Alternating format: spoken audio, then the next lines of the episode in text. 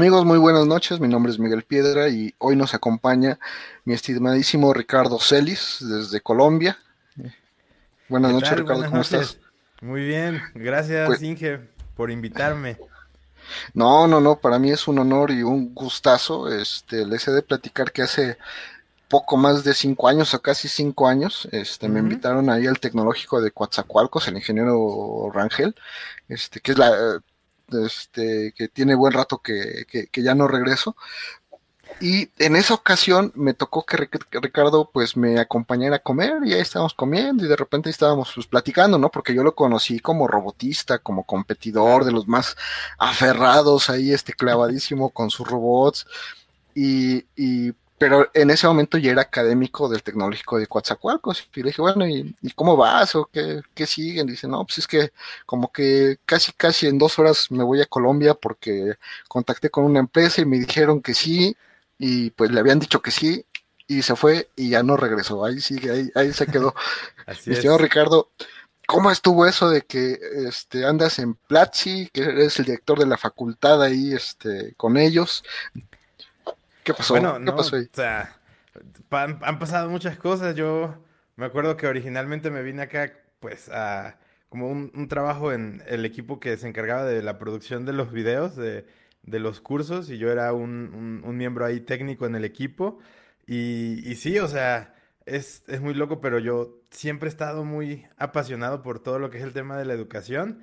Y aquí me jalaron para trabajar en educación he estado impartiendo cursos, dirigiendo a otros profesores como para que puedan impartir cursos siguiendo nuestro, nuestro sistema, nuestra metodología y ahorita ya llevo pues medio año, un año como en la facultad, estando aquí y básicamente muy feliz porque es un trabajo bien, bien complejo, no, no, no voy a mentir, pero también bien satisfactorio, ¿no? Como el ver que uno eh, está lanzando los cursos que los estudiantes esperan y, por ejemplo, solo este, este, estos últimos tres meses que pasaron, que así dividimos aquí el tiempo, grabamos unos 38 cursos de diferentes tecnologías, Inge, desarrollo de aplicaciones, C++, eh, programación web, o sea, no, definitivamente muy, muy contento de, de, esto y como dices, ha pasado el tiempo, hace cinco años andábamos ahí en el TEC de Coatzacoalcos, ¿no? Sí, sí, sí, y pues me, me da mucho gusto, obviamente, porque le voy a decir sinceramente, no es que yo esté sobre los muchachos, no es que yo les dé clases, no es que, pero en todos los eventos nos veíamos, o bueno, en, muchos de los eventos nos veíamos, nos saludábamos, este, ahí estábamos pues este, como conocidos, ya nos encontramos después y pues nos da gusto ver que, todo el mundo ha, crecido, ¿no? Y mm. pues Platzi, Platzi eh, para los que no saben de qué se trata, pues platícanos eh, qué hace, a qué se dedican. Ya mencionaste algo de cursos, pero más en forma, eh, ¿qué hace Platzi? Sí, claro, no, nosotros aquí hacemos educación en línea efectiva, ¿no? Es una de las plataformas o la plataforma más grande de educación en línea en Latinoamérica y España. Somos en temas de tecnología, llevamos muchos años trabajando acá y hemos, o sea, tenemos un enfoque fuerte originalmente en desarrollo web, pero ahorita en Platzi producimos cursos de desarrollo de aplicaciones, eh, Arduino, desarrollo de, desarrollo de hardware, que ahí no estaría mal que luego vieran al, al buen Inge Miguel ahí dando algún curso de diseño de PCBs o programación. Tú di salta y yo salto. Eso. es una plática para después, pero sí, eh, todos los temas que puedan ustedes pensar como, no sé, necesito hacer una web, bueno, te enseñamos, pero te enseñamos desde cero hasta muy pro. Eh, tenemos estudiantes que son personas que empiezan en el mundo de tecnología o personas que ya son básicamente desarrolladoras y desarrolladores de muchos años de experiencia y, bueno, sí tenemos una, cantidad grande de estudiantes en, toda Latinoamérica y, nada, muy, muy felices de, esta misión que, tenemos como empresa de educar y sobre todo buscamos que sea una educación efectiva, una educación accesible y bueno, eso, ¿no? Ese es, se podría decir que es mi proyecto actual. Em, como entré en una etapa bastante temprana del proyecto, sí, sí se puede considerar que yo soy ahí, ¿no? Una, una parte del equipo ya con como cierta carnita metida en, el asador, por decirlo así. Sí, y curiosamente, ahorita que, que, fue lo de la pandemia, este, pues ustedes casi casi entraron al quite, ¿no? Porque pues muchos chavos dicen, no, es que en la escuela no me enseñan, eh, el profe se duerme o me duerme, pero digo, nosotros estuvimos antes de todo esto, ¿no? O sea, antes, sí. Y, yo estoy de testigo, tú estás de testigo que inclusive yendo a clases presenciales, este, pero el profe te dormía, o sea, eso no, no es, no es nada nuevo, ya, lo único que pasó es que se trasladó a internet y este, y ahora antes te dormías en el salón, ahora te duermes en tu casa, es, es la única diferencia. Es más cómodo, sin duda. No, nadie te va a dibujar nada o te va a andar ahí molestando. No, o sea, es todo un tema, y qué bueno, o sea, qué, qué bueno que lo mencionas porque la educación, o sea, yo admiro mucho a, todas y todos. Yo, de hecho, tuve, en, su momento, yo fui profesor ahí en, la universidad donde nos conocimos. Y, este, yo fui miembro de este equipo de robótica, el CEDIR, increíble. Éramos demasiado apasionados. Eh, por ejemplo, el Inge Rangel ahí que nos dirigía, súper apasionado, súper competitivo, nos enseñó muchísimo a todos los chavos, que era un equipo de, puros chavos del, del TEC de Cuatza y, y, chavos y chavas, ¿no? Por supuesto. Del Tec de Cuatza éramos ahí, este, y, hacíamos cosas muy padres. Y ya visto en perspectiva, aprendimos a hacer cosas como más allá de lo que cualquier currícula escolar te enseña, ¿no? Porque nadie te enseña, tienes este deadline, tienes esto, estos como requisitos, estas reglas, y tienes que hacer el mejor robot o el mejor prototipo que compita y gane. Y nosotros siempre le tirábamos a competir y ganar. Y eso fue una formación que a mí definitivamente me, dejó marcado para toda la vida profesional y, una experiencia genial. Pero yo también he tenido mucho este mindset de, yo, o sea, como siempre hay que ser, ¿cómo decirlo? Yo valoro mucho a todas y a todos nuestros profesores, ¿no? Y, y, a mí había estudiantes que me decían, cuando yo ya era maestro después de esto de la robótica, como, profes, que a mí me dio clases tal profesora y le digo, eh, me dio clases de programación y yo estaba dándole clases a estudiantes de séptimo semestre, ¿no? Y yo, le digo, ah, mira, a mí tal, ese mismo profesor que tú dices fue mi profesor de programación y mira, aquí estoy ahora. Entonces, tu excusa no me parece válida, ¿no? Y como yo, yo siempre trataba de motivar a los estudiantes a que no, no importa quién tienes como enfrente como tu profesor o profesora, sácale el máximo provecho y, aprende por tu cuenta también, ¿no? Porque si tú esperas que te den todo, no, no, no existe ese mundo, ¿no? Y, bueno, luego llegó la pandemia, en Platzi logramos esto de, tenemos toda una metodología de años trabajando de cómo dar clases en línea y, tratamos de apoyar, ¿no? Sacamos un curso de como trabajo remoto, lo dejamos gratis, este, un montón de cosas, porque es difícil, Inge, hacer educación en línea.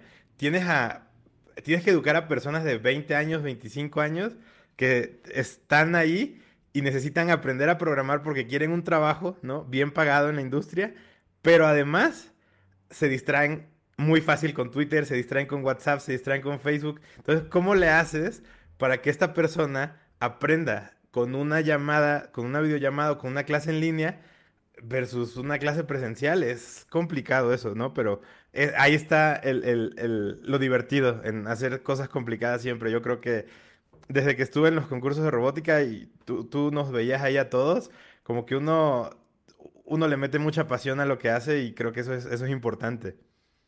Sí, pues es, pienso que es un temazo, bien lo mm. mencionas, cualquier cosa te distrae y no solo eso, sino que nunca hemos tenido la disciplina. O sea, no es que el Internet te la quite, o sea, técnicamente nunca hemos tenido la, disciplina, es muy normal, ajá, o sea, nunca mm. existió esa disciplina y nosotros como estudiantes lo sabíamos, ¿no? No, pues es que ya se le hizo tarde al profe, pues vámonos, ahí viene, pues vámonos, o sea, sí, o sea, eso, eso sucedía, ¿no? Es verdad.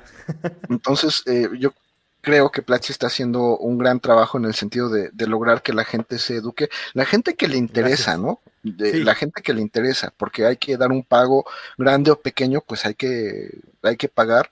Y yo lo que me he dado cuenta mucho es que quien paga es porque... Eh, Uy, sí. No es porque sea tonto, es quiere aprender, o sea, está dando de su de sí, porque ese dinero que te está dando es su tiempo de trabajo, es este se lo pudo haber gastado en otra cosa y con ahí te das cuenta que es como que el primer paso para valorar lo que le estás dando. A mí me pasaba este, que me ofrecieron dar clases en un CONALEP y hmm. me pagaban, no sé, nada, o sea, hmm. era cualquier cosa. Y como era, iba a ser mi primer trabajo, sí me presenté, sí entregué mis papeles y todo, pero ya, ya cuando me dijeron, no, pues va a ser tanto la hora, dije, bueno, bueno, vamos a intentarlo, ¿no? Y ya vi el tipo de estudiantes, este, te decían, sí, te vamos a dar 20 horas a la semana, pero una en la mañana y una en la noche, y este, luego una en la mañana, una a mediodía y otra en la noche, y dices, no, están locos, ¿no? Entonces, desde ahí como que estás predisponiendo al profe para que no le guste su trabajo, punto número uno, ¿no? Mm. Pero yo había estado dando clases en, en, otra institución, este, en otro lugar, donde los chavos iban a tomar clases sábados o domingos, mm. de 9 de la mañana a 1 de la tarde, o de 1 de la tarde a 6 de la tarde. O sea, ya te está dando una idea de, de qué tipo de chavo es, ¿no? Si es un chavo que paga por un curso y lo va a tomar el domingo a las 9 de la mañana, ya te está diciendo que es alguien que, que le va a dedicar Ajá, hay interés. Y esas clases eran buenas porque sabías que los chavos tenían ese interés de aprender. Claro. Y si te ponen, te sacan de ahí y te llevan a un CONALEP a que des clases, pues es, otro mundo completamente diferente, ¿no? Los chavos no se les veía interés, se les veía luego, luego, este, lo que ahora dicen de Brian y la Jenny y todo eso, o sea, lo veías. Y pues es, es difícil y hoy en línea eh, pues yo he visto inclusive promociones de dos por uno y que invita a tu cuate, este, y está bien, ¿no? Porque al final del día eh, eh, lo que se muestra o lo único que demuestra es que si quieres aprender, pues tienes que poner de tu dinero y eso es tu parte, sí. en todo, ¿no? inclusive nosotros que recomendamos mucho las, las aplicaciones para aprender idiomas, pues sí. a lo mejor está medio carito, no tan caro como una clase las clases presenciales. Pero ya cuando te interesa y pues pones de tu lanita por aprender, yo creo que ahí es cuando formalizas el convenio, ¿no? No, y ahí es un punto súper importante, Inge, porque pues va a sonar a cliché y todo, porque yo trabajo en eso, en educación en línea, y, pero al final es una inversión, ¿no?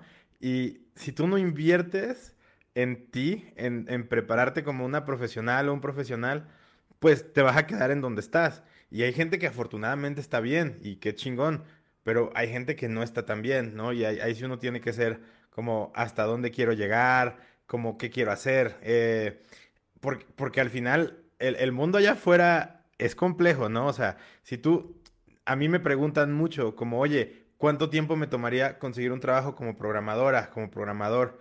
Y, y uno dice la verdad, ¿no? Como, pues mira, depende 100% de ti. Yo te doy estos cursos, pero si tú no los tomas, te va a tomar toda la vida y no lo vas a lograr.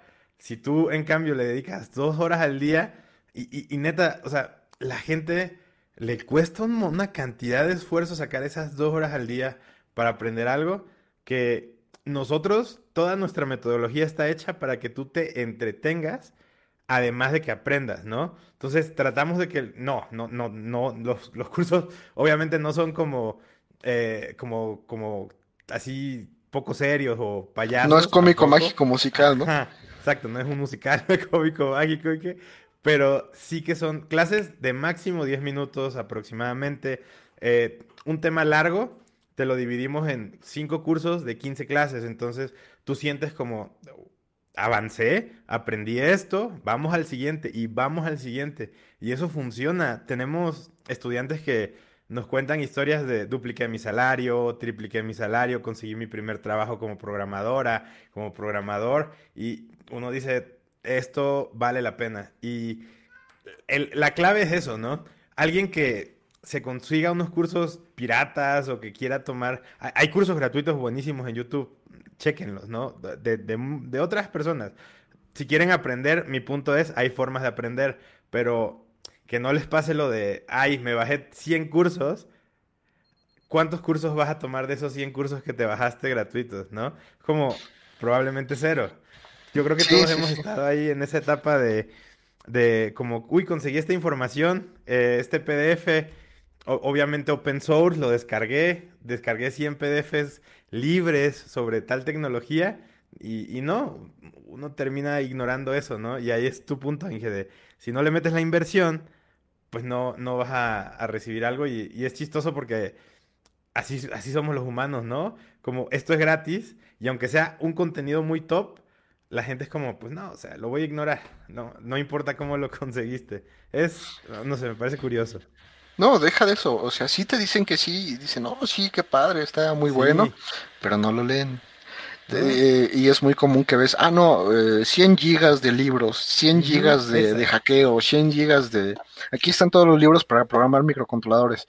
Y eh, ves a la cantidad de chavos que tienen las carpetas en sus computadoras y les preguntas cualquier cosa y no lo saben. O sea, ahora antes era al revés, íbamos a la biblioteca y no había nada. Mm. Técnicamente nos tenías que nos teníamos que ir este, inventando y buscando y investigando en el camino. Pero ahora es al revés. Ahora si tú buscas ahí en YouTube cómo prender un foquito con un pique, hay todo.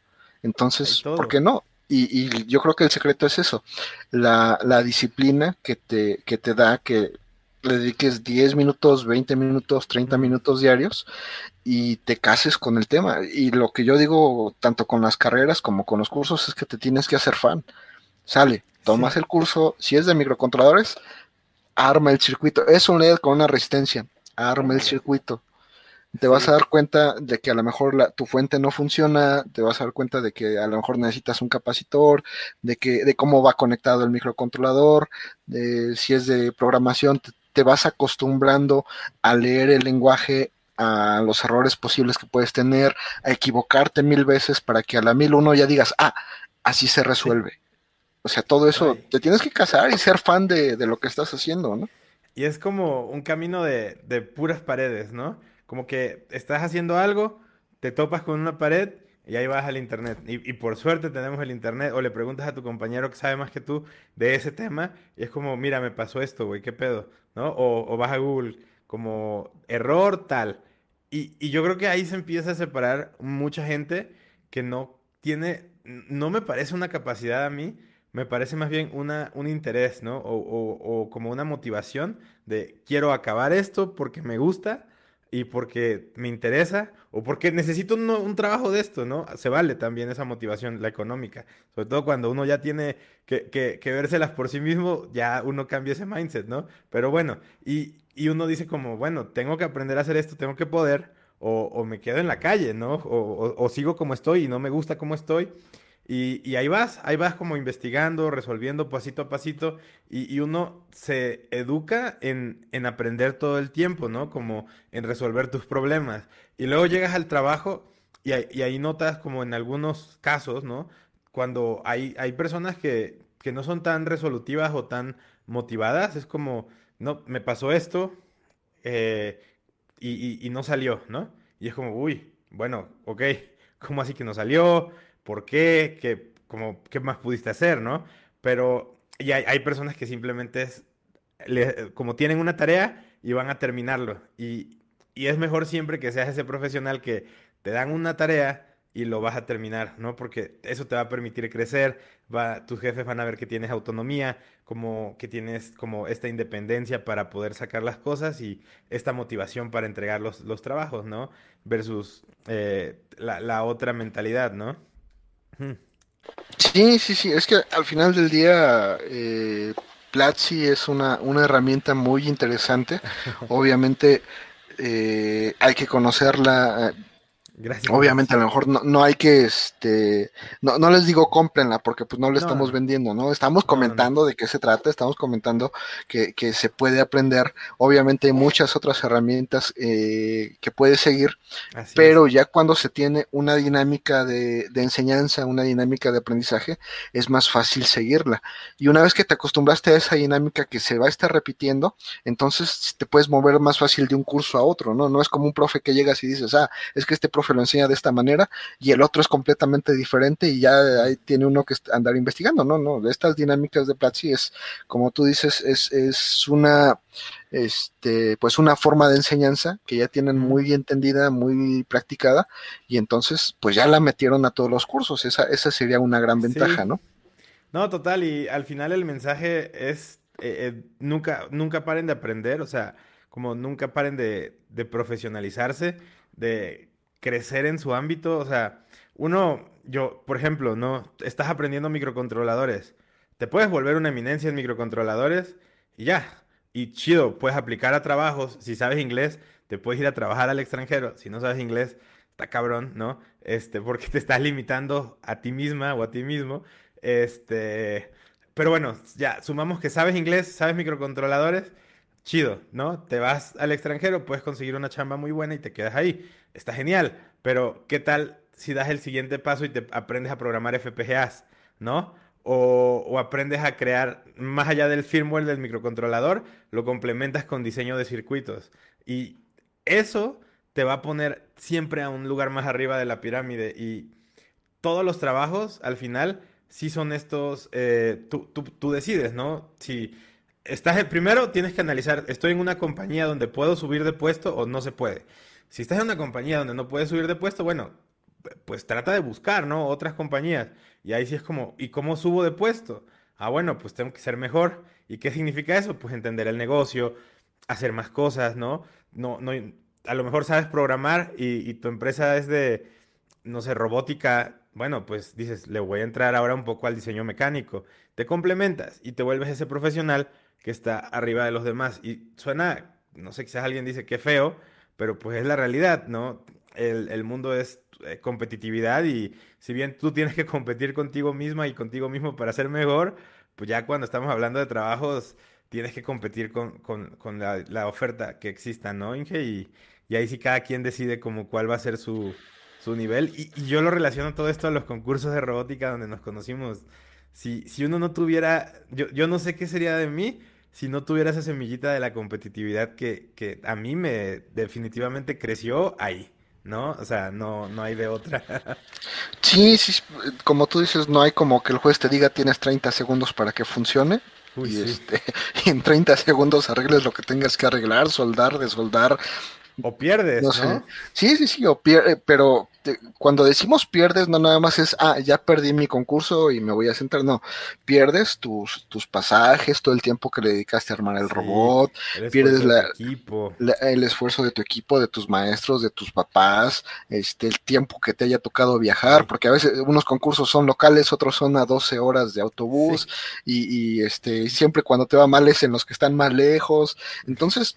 Sí cuando, cuando encuentras ese sentido de pérdida, de que no se trata de que perdiste ese momento, esos 30 segundos, pues ya como que la piensas diferente, ¿no? Y tú tienes, eh, pues sí, la razón en el sentido de que el entrenamiento que te dan los concursos de robótica te sirve pues para, para la vida. Pero, pero fíjate, voy a regresar un poquito en lo que dices de, de cuando yo decido qué aprender. Sí, obviamente yo decido qué aprender, pero no hay como vayas a las bolsas de trabajo y digas, a ver, ¿cuál es el trabajo que yo sí. quiero? Uy, o sea, sí. no, no, es que tú estés sentado y digas, ah, ahora, ahora qué aprendo, qué aprendo, ah, esto, esto se ve bonito, no, no, espérate, sí, no. o sea, ve a la bolsa de trabajo, ve cuál es el trabajo que quieres, cuál es el sueldo que necesitas, uh -huh. y este, y si te alcanza con tu, tu, acervo de conocimiento que traes, ¿no? Y si no, y si tienes tiempo, pues, pues ni modo, a, a tomar cursos, a capacitarse, sí. a tratar de, de, llenar esa lista de requerimientos para que cuando ya digas, ya, ya estoy listo, entonces ahora sí apliques y pues te vaya bien, ¿no? Sí, total. Uy, no, qué buen consejo, o sea, tú, o sea, si, si estás chao, chao y no, todavía no tienes que mantenerte a ti o o mantener a una familia incluso, como es el caso de algunos, este, que no, no, no es el mío, ¿no? este, pues tienes que pensar exactamente eso, ¿no? Como a mí, qué calidad de vida me gusta, echarle muchas ganas y, y si estás chavo, chavo, bueno, puedes aprender lo que quieras, ¿no? Y, y, tienes chance. Y luego de eso, ¿qué sigue? Pues lo laboral. Y lo laboral es donde muchos topamos con pared, ¿no? Es como, ¿qué está pasando? Y yo, yo sí soy de la mentalidad de aplica, aunque te falte la mitad de las habilidades, porque primero te acostumbras al rechazo, ¿no? Uno se acostumbra a que le dicen que no en muchos lugares en, en, la vida, en lo laboral. Y segundo, además, este, te, igual, como, ¿cómo decirlo? Como te preparas porque dices, ah, mira, el entrevistador me dijo, en realidad solo me preguntó, no sé, me faltaban cinco cosas de diez en la lista. Pero en realidad el entrevistador solamente me preguntó por dos de esas cinco que me faltaban. Te pones a estudiar esas dos y sigues aplicando, ¿no? Yo, yo, o sea, he conocido gente que lo dice y lo hace, ¿no? Como que yo quiero estar en este lugar y lo logran. Y hay gente que se va por el otro camino, como yo sé hacer esto, me voy para allá. Y, a mí no me parece que haya como un camino bueno o malo. El único camino malo es la, la, inactividad, ¿no? Como no hacer nada, como, ah, no, pues ni modo, no hay trabajo, me quedo aquí. No, conformarse, ¿no? Malo, uy, sí. Ah, que a mí, malo en mi perspectiva, ¿no? Es la persona esta que se va por la... A, ver, yo amo todo, todo, lo académico y eso, ¿no? Mi, trabajo es académico, en, en realidad. Es este, pedagógico, didáctico, de investigación. Y, pero hay gente, eh, he hablado con personas que me, me, piden ayuda, ¿no? Y me dicen, como es que yo tengo una maestría y solo consigo puestos que no, no, no les importa que yo tenga una maestría, ¿no? Es como, y, yo le digo, ¿y aceptaste? Y es como, no. Y, esta persona me, me, pagó por una asesoría, ¿no? Como, o sea, de, de uno a uno, una, una llamada como para asesorarlo en temas laborales. Y me decía como, oye, es que yo no, yo llevo tantos años, ¿no? Un par de años desempleada, desempleado, y no logro conseguir trabajo. Y es como, no, no manches, pues acepta el trabajo, ¿no? ¿Cómo te lo digo? Que tienes que empezar por algún lado. Y es como, no, pero es que yo estudié una maestría en tal universidad y, y o sea, mi proyecto fue tal, tengo este currículum, no puedo aceptar ese trabajo. Y es como, dude, no. O sea, ese mundo, ese mundo no existe, pues. Entonces, o, o, sea, hay, hay esos perfiles y es como, no se queden en uno de esos lados, ¿no? Hay que saber empezar de, de abajo, creo, y, y, ni modo, si, si quieres escalar, escalar, ¿no? No, y darte cuenta de la realidad en tu país. Ahorita que estamos hablando este, Colombia, México y todos los demás países que nos escuchan, pues es darse cuenta de que eh, la maestría, por ejemplo, en México, es para alguien que se va a dedicar a la academia y me queda claro que todo lo de Latinoamérica es, si tú estudias una maestría o un doctorado, es porque te vas a dedicar a la academia, a menos que tu familia o tu amigo o alguien cercano tenga un negocio que te pueda invitar a trabajar con ellos, entonces sí. Pero si te vas a aventar una maestría pensando en que te van a llamar de gerente en alguna empresa, estás perdidísimo. Sí. Pero perdidísimo. no. vean eso como un atajo, es, es una herramienta y es conocimiento y eso sirve un chingo, pero si tienes una maestría y quieres usarla como atajo, además aprende inglés y trata de que tu maestría sea en como intercambio con otro país, en donde a lo mejor tengan... Donde te puedas quedar en el otro país. ¿no? O sea, es donde te puedas quedar en el otro país, no, no acá. Yo, yo creo que en, en, según lo que he visto, es que si, si vas a tener una maestría que es en software, hay como que todavía tienes más chance, ¿no? Como que el software sí es más aclamado, más pedido. el mundo del software ahorita es, hay mucha oferta, hay, hay poca, perdón, hay mucha demanda de ingenieras e ingenieros en software y hay muy poca oferta, o sea, yo nos, me, ha, pasado, ¿no? Que uno está reclutando y es como aquí en, en, el equipo y no, no consiguen y en todos lados, ¿no? Como siempre te llegan como estás grabando un curso con el director de tecnología de tal empresa y es como, oye, pero ¿y ustedes no conocen, no tienen desarrolladores JavaScript, no tienen desarrolladores Python? Ese mundo a mí me parece, me vuela la mente porque es como otra cara de la moneda y, hay que subirnos a ese tren mientras podamos. Yo, yo, ese sería mi consejo.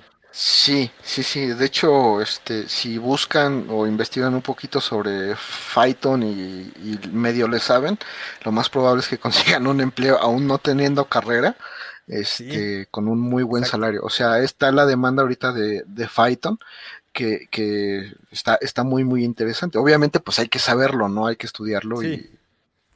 Hay que aprenderlo como sea, o sea, tú puedes leerte la documentación gratis, ver videos en YouTube, pagar una plataforma, ¿no? Eh, de verdad, hay un montón de formas y, y hay un montón de lenguajes, Python, JavaScript, el que tú puedas imaginarte. Y si sabes programar, a lo mejor dices, ay, pero es que yo en la universidad aprendí Java. Primero, hay trabajos de Java.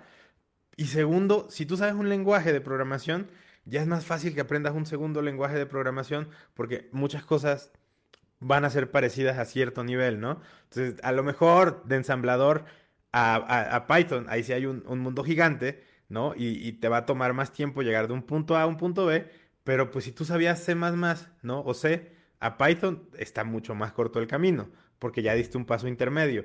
Y, todo se puede aprender en esta vida, neta, todo se puede aprender. ¿no? sí, sí, sí, Fíjate que regresándonos a lo laboral un poquito, hace poco veía un chavo que decía, no, es que no me está gustando mi carrera, yo quiero dedicarme más a, a, este, a los coches de Fórmula 1. Y ahí como que como que la piensas y dices, bueno, este chavo, no es que esté fumado, ¿no? Sino que empiezas a, a, medir, a medir posibilidades. Eh, para empezar, la Fórmula 1 no es, no es algo que se lleve a diario, no es como mm. que hacer software o hacer hardware o, la señora que vende sus, sus antojitos a la salida de, los edificios, ¿no? Eso no se hace diario, eso es cada cierto tiempo y, obviamente es un deporte de mucho recurso. Mm. Pero lo que yo le comenté es, mira, eh, ¿por qué no empiezas por los cartódromos? En los cartódromos es donde, se entrenan los, eh, los competidores, los, los, pilotos de Fórmula 1, y ahí obviamente están los mecánicos de los karts. Y ya ahí puedes, eh, por lo menos meterte al ambiente, ¿no? Meterte al ambiente, ir escalando. Yo conozco de primera persona a, un mecánico de, de, kart y tú lo ves como un señor pues muy humilde, este, muy sencillo, pero pues es alguien que se la pasó tres años en Italia arreglando cards, este, hmm. y de ahí se pasó en otros países, le, le, pagan nada más por estar ahí por si acaso y, no le va mal, ¿no? Entonces, sí, yo creo que el gran problema de, de los de lo laboral en, en, toda Latinoamérica y yo creo que en el mundo es que no sabemos medir nuestras expectativas. O sea, siempre le tiramos a, a, cosas que no, pues, que a lo mejor que ni existen, ¿no? Y, y ahí andamos. La verdad es que todos los ingenieros con su traje de Iron Man y ni traje ni trabajo. Esas películas nunca las he visto, siempre, siempre me, me causaron cierta como esta imagen de, del ingeniero tipo sobresoñado que se vuelve héroe no, no, no, no, no es para mí. Pero, Inge, total, o sea, es que hay que empezar por algún lado, primero, y, ahí sí se vale soñar. O sea, si tú quieres irte a Fórmula 1, vuélvete la mejor o el mejor en simulaciones de fluidos, ¿no? Porque esos coches son 100% simulaciones de fluidos. Porque el, el túnel de viento se los limitan por horas. Entonces no pueden hacer pruebas físicas. Ellos, los equipos no pueden sacar los Fórmula 1 a la pista, así como, ah, vamos a probar. Tienen horas limitadas de pruebas, ¿no? Como en los concursos nuestros. Y este, guardando proporciones de, economía y de escala y de popularidad. Pero es así, ¿no? Y ¿qué hacen todos los equipos top? Tienen una aerodinámica chingoncísima y todo es de pura simulación eh, de, de, fluidos, ¿no? Como el, simular cómo se va a comportar el coche con el viento. Y eso, tú puedes, lo que yo haría, o sea, te metes a la página de un equipo de Fórmula 1, te pones a soñar, me encanta como que tiren a la luna y, y, es como, bueno, estos güeyes están pidiendo esto en la posición más junior, o sea, en la posición más chafa están pidiendo estos conocimientos. Pues los consigues. Así sea el camino de mecánico que está genial, ¿no? Y te pones a chingarle de mecánico o de mecánico o el camino de simulación. Y ya luego verás, ¿no? Chance llegas a ser un líder técnico en el equipo, el líder de aerodinámica, pero vas a tener que ponerte, sentarte y ponerle horas al software de simulación que parece que luego lo hicieran como aliens. Cualquiera que ha tomado ahí un cursito de eso, no, no, era como, ¿qué es esto? Y te, o, te vuelves muy buena en eso o mejor no, no vas a lograr entrar a, Fórmula 1, ¿no? Y, eso es algo que yo creo que en Latinoamérica sí nos falta un poquito ese mindset de ser más competitivos, eh, quizás, no, no sé, ser un poquito menos conformistas y si, y si tienes un sueño grande, pues tienes que meterle un trabajo grande, ¿no? No hay, no hay de otra, en mi opinión. sí, eso obviamente se, se tiene que hacer, ¿no? Y como bien mencionas y, mencionamos, pues empezar desde, desde abajo. Mm, digo, hay, hay, gente que a lo mejor se puede tomar atajos, ¿no? Que tenga conocidos, que tenga este, familia ahí, que tenga amigos, y está bien pero si son así como que de, familia que no tuvo esos recursos eh, sociales, entonces pues empezar desde abajo y, no, no, hay de otra, ¿no? Pero bueno, mira, te manda a saludar Isis, Isis Cortés, eh, aquí nos, está acompañando. Muchas gracias. Del y, del Club de Robótica. Le va un montón de concursos, sí. Saludos. Sí, sí, sí. Qué bueno, pues aquí andamos. Mira, entonces Eh, mira, se nos fueron 40 minutos y sin darnos cuenta, ¿eh? Vamos, a pasar a nuestras, a nuestras eh, preguntas clásicas. Eh, obviamente, pues son en el sentido de apoyar a los chavos con sus decisiones. Ya nos aventamos un buen rato con eso, porque pues Platzi ayuda mucho con eso, pero bueno, me saltaré las que, las que ya hayamos contestado. Para los que no nos acompañaron desde el principio, ¿de qué institución egresaste y cuál es tu carrera? Bueno, yo egresé del Instituto Tecnológico Superior de Coatzacoalcos, el ITESCO, y soy ingeniero mecatrónico. Perfecto. ¿Por qué estudiaste esta carrera? Uf, esa es una gran pregunta. Yo quería programar videojuegos y pues no, no es tan fácil como cuando yo estaba buscando, perdón, no existían estas plataformas en línea, no existían como estas escuelas y la única universidad era la de las únicas, la Universidad de Artes Digitales en Guadalajara y era como privada, así simplemente no, y es como, bueno, ¿qué carrera me da lo que yo necesito? ¿No? Que según yo investigué y todo, y era matemáticas, este, desarrollo, programación, matemáticas, fundamentos de, física te servían también para los videojuegos. Y, y, bueno, yo dije electrónica está chingón, ¿no? Como la cereza en el pastel. Y me fui por mecatrónica, ¿no? Sin saber en lo que me metía y ya sé hacer videojuegos, ¿no? Pero lo aprendí obviamente después de salir de la escuela y hasta he dado cursos de ese tema, ¿no? Pero mi pasión era esa, ¿no? Como yo quiero hacer videojuegos y vi los currículums de todas las materias, de las ingenierías, y es como, según yo, esta me prepara, ¿no? Obviamente no, todavía uno, uno sale y, y sí, te sirven un montón esas bases, las matemáticas, eh, álgebra lineal, sobre todo, esa materia fue fundamental, ¿no? Lo, lo, lo poco mucho que se vio ahí, y ya, eso, Inge. Perfecto. Eh, platícanos primero de qué pensaste que se trataba tu carrera y después si realmente se trataba de eso. No, yo sí nerdié, yo sí nerdié, me chequé todos los nombres de las materias, me chequé los temarios. Entonces la, la carrera se trataba de lo que yo investigué por suerte, ¿no? Nada de, este, nada, o sea, nada de, de falsas expectativas. Y de hecho yo sí terminé muy sorprendido porque al final, gracias al club de robótica, profundicé mucho en cosas que el, la currícula ni te decía. Y también me salté ciertas que la currícula te decía, pero al final yo me, me enfoqué así como con visión láser en, en, concursos de robótica, ¿no? Eso fue cool. Sí, y, digo, lo menciono porque pasó. Este, el club de robótica, yo lo considero que ustedes fueron como que la época, una de las épocas de oro del, de Itesco, ah, una de las épocas de oro de ahí del, del TEC de Coatzacoalcos. Pero tuvieron la malísima suerte de que este, uno de los Duarte era este gobernador ahí de Veracruz. Eh, obviamente el gobierno, el tecnológico depende de, del gobierno estatal, les daban apoyo, obviamente supongo que ellos les daban 10 pesos y ellos se gastaban 100, pues es lo, normal, lo común.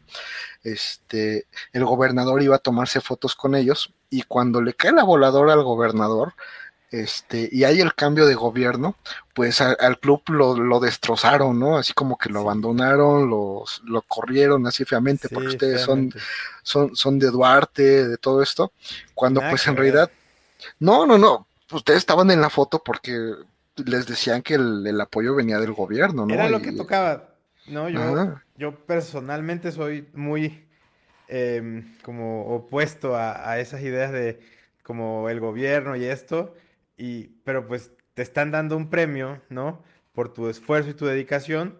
Y, y, y, pues eso está cool, ¿no? Que siempre es cool que te reconozcan. Pero sobre todo era como, uno sabía, ¿no? No te puedes negar a ir con tu robotcito al gobernador para que salga la noticia, porque hay intenciones, pues, de, de ellos. Y, y, si no hay una sinergia, ¿no? En que, pues, ok, yo gano este prestigio, ¿no? Y esta prensa, bueno, pues tú no, tú no, no, no, no, no van a ver viable que tú estés concursando. Tristemente así es como está, como se, como funcionan muchas cosas y pues hay que saber adaptarse, ¿no? En la vida a las circunstancias que se nos presentan y sacar el máximo de algo. Entonces sí, como, como siempre, siempre, siempre sacar, eh, sin ser gandalla, ¿no? Sin ser abusivo, sin tratar de joder a otros, pero si tú aprovechas un presupuesto gubernamental, créeme que no estás jodiendo a nadie y, si te va a servir para tu educación, nosotros, o sea, en la vida soñábamos con poder comprar el hardware que compramos. este, porque si la universidad no nos hubiera dado dinero, y como dices tú, Inge, cuando la universidad decide politizar todavía más todo y, cortar el apoyo al club, fue, fue muy triste, pero sin duda el, elitesco tuvo ahí una época de mucho realce nacional, ¿no? Como en los concursos no, yo creo que internacional, o sea, internacional. Coatza era como que uno de los cocos de todo mundo, porque ya eh, los veían llegar y así como, híjole, ya, ya valió, ya valió que eso el asunto.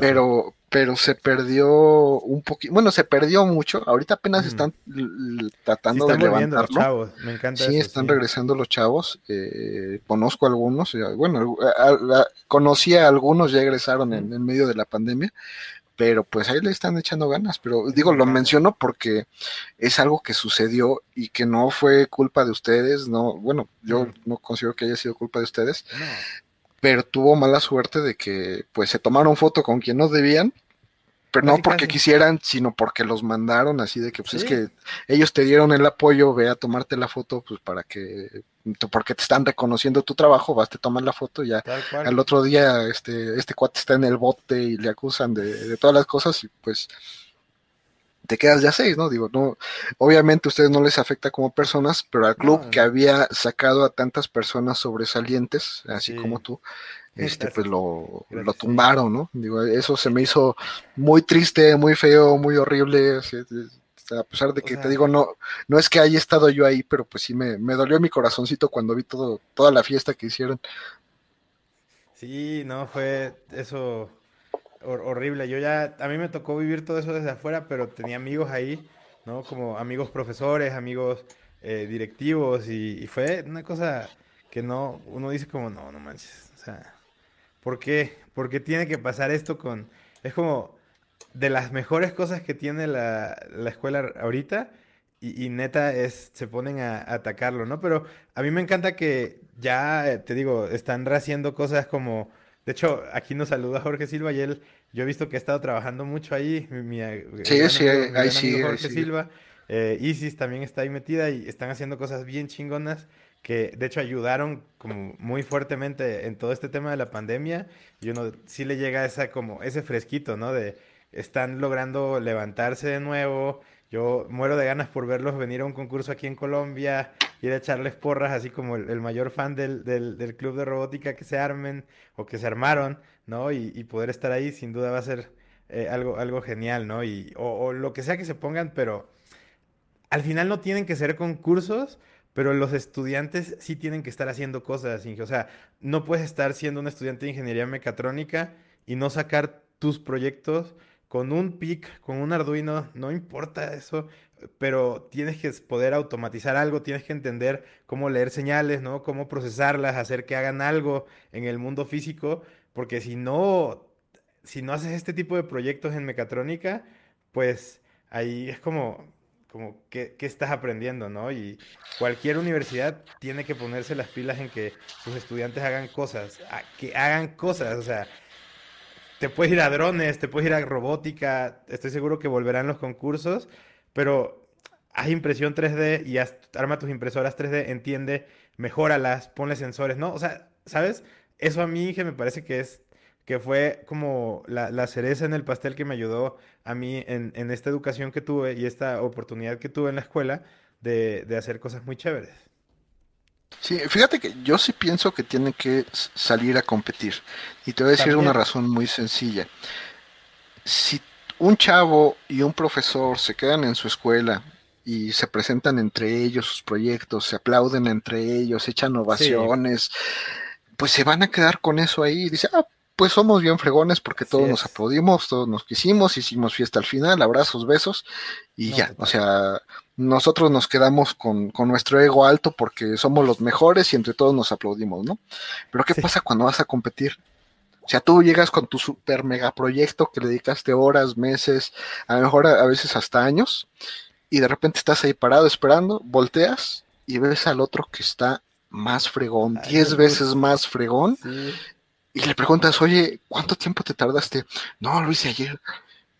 ¿Qué? Pues, ¿Por qué o qué? Pues es que ya el profe tenía más experiencia, lo guiaron mejor, tenía más conocimiento, ya lleva más competencia. O sea, es, es un camino en el cual no tienes que quedarte con lo que hay en tu casa. O sea, tienes que buscar eh, lo que hay en otras instituciones, ver qué están haciendo, competir con ellos.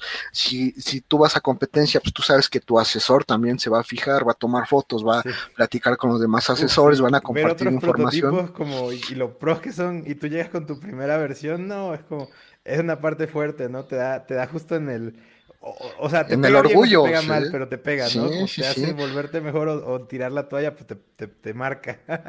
sí, entonces cuando hay instituciones que no sacan a sus alumnos y no sacan a sus profesores, este, pues se quedan. total, Se quedan ahí estancados. Y te voy a decir, yo tuve una experiencia en un tecnológico, no te voy a decir ni de dónde. No, mejor no Pero este eh, estaba platicando con uno de los chavos. Obviamente eh, fui a dar una conferencia siempre te asignan a alguien, un chavo pues destacado, de los más aplicados, y, nos pusimos a platicar, ¿no? Y eh, acá les enseñan, ¿no? Pues, es lo que, lo más común casi siempre, o es echarle tierra o hablar bien de Arduino, ¿no? Y pues ustedes de microcontroladores, ¿cuál, ¿cuál manejan? Porque es mecatrónica, ¿no? Mecatrónica en algún punto debe tocar algún microcontrolador, el que sea. Este, me dice, no, ninguno. Mandé. Y Arduino, ¿qué es eso? O sea, eso no, tiene mucho, ¿no? Tres, a lo mucho tres años.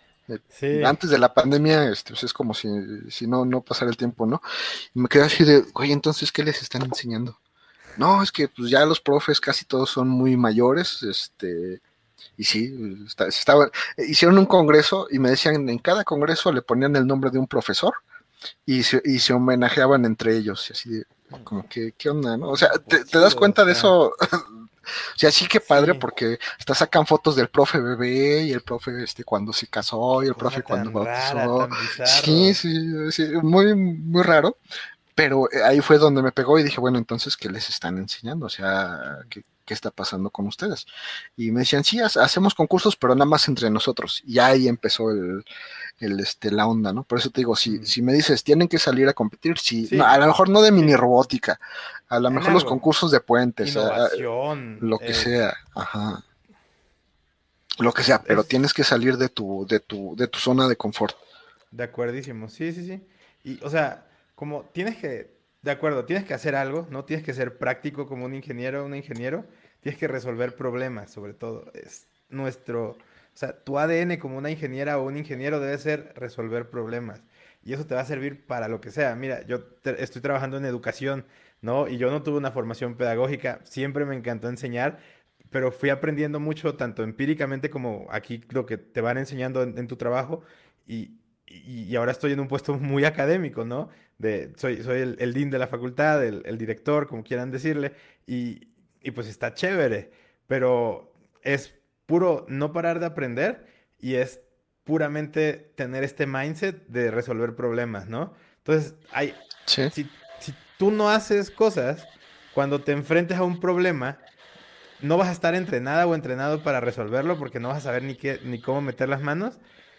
Y ahora, si tuviste la oportunidad, si tienen la oportunidad de ir a un concurso de robótica alguna vez en su vida, háganlo, porque ya cuando se te descompone el prototipo y faltan tres minutos para que pases, no, te vuelves no, no, o sea, te vuelves una eminencia en resolver problemas y ah, intentas cosas que jamás se te ocurrirían, ¿no? Por la misma adrenalina y la presión, súper chévere, todo el mundo te ayuda, ¿no? Como de, tu equipo, eh, salen cosas bien creativas, ¿no? Cuando estás tratando de, resolver estos problemas de formas únicas y, te ponen a, otro nivel, ¿no? Te ponen a, un nivel donde en lo laboral te va a ayudar y, y te va a hacer destacar del resto, pero además pues estás siendo un, buen eh, Inge, una, buena Inge, ¿no? Si, si sabes resolver problemas, estás del otro lado. ¿Con qué los resuelves, Inge? Y aquí puede ser polémico.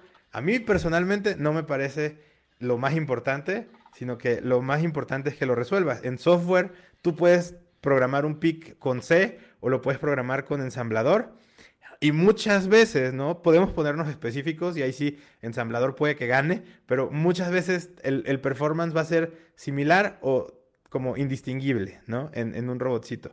Bueno, pues está bien. Si tu robot ganó y ganó con C, nosotros de hecho programamos la mayoría en C todo el tiempo.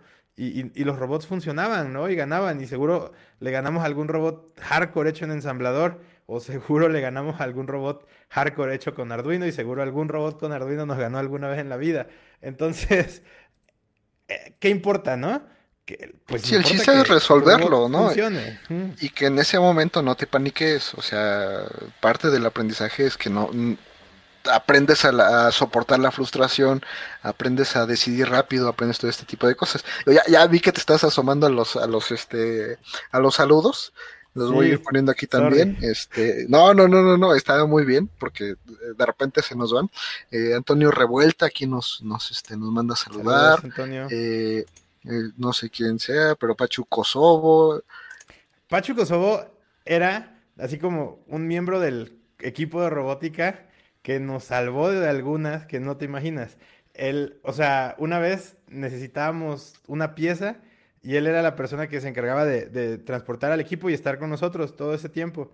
Este, y no, o sea, no te imaginas como contar con una persona que estaba, él tenía su trabajo, ¿no? Llevarnos, cuidarnos y eso, regresarnos.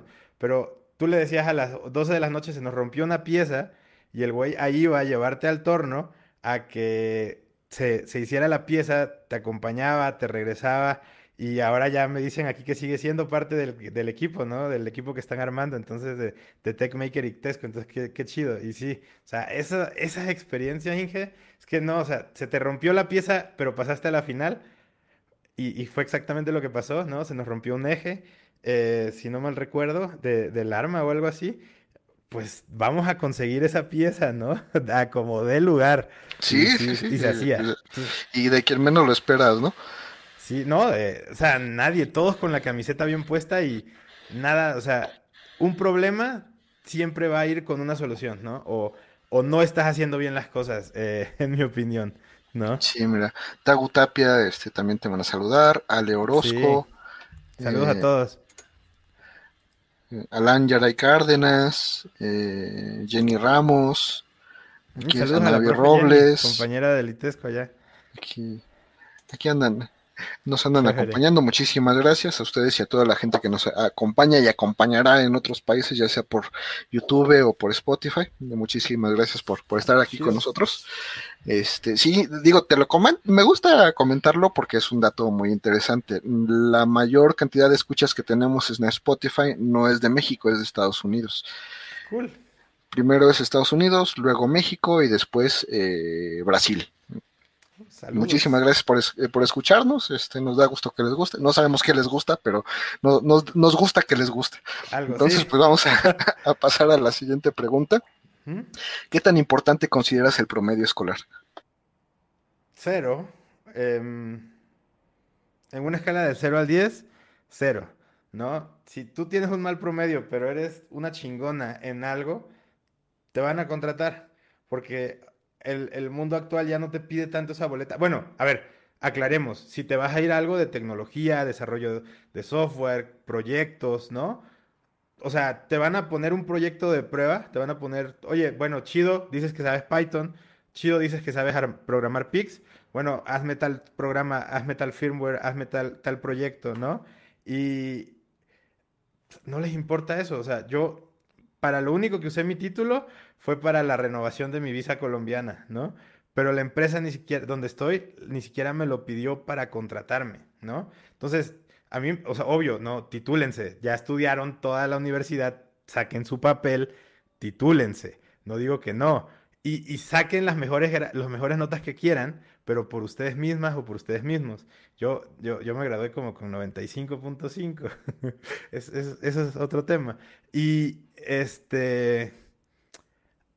Puede ser una nerd, puede ser un nerd, o puede ser un desmadroso, pero si eres muy bueno en algo, digamos, desarrollo, te, te, metiste toda la universidad a aprender de mecánica eh, muy específica, ¿no? Pues te vas y aplicas a ese trabajo, demuestras que lo sabes hacer y te va a ir bien. Es, o sea, ya las grandes empresas no te piden un título. Entonces hay unas barreras que están cediendo. Si ya, pues tú puedes decir, ¿no? O sea, como me rechazaron aquí por tener promedio de 6, pues me vuelvo muy chingona o muy chingón y me voy a aquella empresa que me va a pagar más y ni siquiera les importa un papel, ¿no? el papel, te digo, te sirve para trámites entre otros países, la visa de trabajo, todas esas cosas, ¿no? Entonces sí sirve, no digan que no, pero eh, ya no es esto que te debe de regir y definitivamente un promedio mayor o menor no dice en absoluto nada de tu verdadera capacidad como un profesional, porque, o sea, imagínate cuando estés buscando trabajo a los 35 años, y, te pidan eso, como hay, hay a ver tu, tu hoja de calificaciones, como, dude, o sea, a los 17 era esto, pero uno a los 35 es otra persona, es otro profesional, ¿no? Mejor checa, mira lo que sé hacer, ¿no? Y, y pum, le muestras tu portafolio de proyectos o les cuentas de tus experiencias. Es, vale más, o sea, que digas que ganaste un concurso y que sabes resolver problemas de tal, tal forma a que comentes una calificación. Esa es mi opinión, Inge. No sé, sí, no, inclusive que sabes viajar, ¿no? Parte de... Sí o sea, ya cuando dices, ah, yo sé viajar, he estado en otros países, ya a, quien te contrata dice, ah, bueno, ya no tengo que pelear con eso, con esta persona, ¿no? Hasta, hasta eso. Mira, eh, Luis Alfredo León, Luis Alfredo León aquí también nos, nos acompaña. Este, de nuestras preguntas, ¿qué tan importantes son las matemáticas, obviamente en la ingeniería? Muchas, muy, muy importantes. Y aquí sí, hay, muchos memes, ¿no? De las matemáticas no importan, pero uno usa matemáticas en diferentes cosas. Eso sí, las matemáticas son como un buffet, ¿no, Inge? Eh, y, según tu gusto, en realidad, según tu área laboral, vas a usar cierto elemento de ese buffet. Por ejemplo, cuando yo, eh, yo de hobby me meto mucho en el mundo de videojuegos, desarrollo de videojuegos, ¿no? Este, soy, soy bastante reservado ahí y no grabo cursos con algunos proyectos, pero en general no, no muestro mucho de lo que hago y eso está mal. Muestren lo que hacen siempre. pero, eh, pues yo ahí te digo, hasta que no me gusta mucho, lo, lo, comparto. Pero álgebra lineal, esencial, ¿no? En videojuegos. Todo lo que es el mundo 3D son matrices, ángulos, eh, transformaciones, rotaciones, escalas. ¿Y, qué problemas te puede ayudar a resolver toda la álgebra lineal? Pues que un robot mapee un área, ¿no?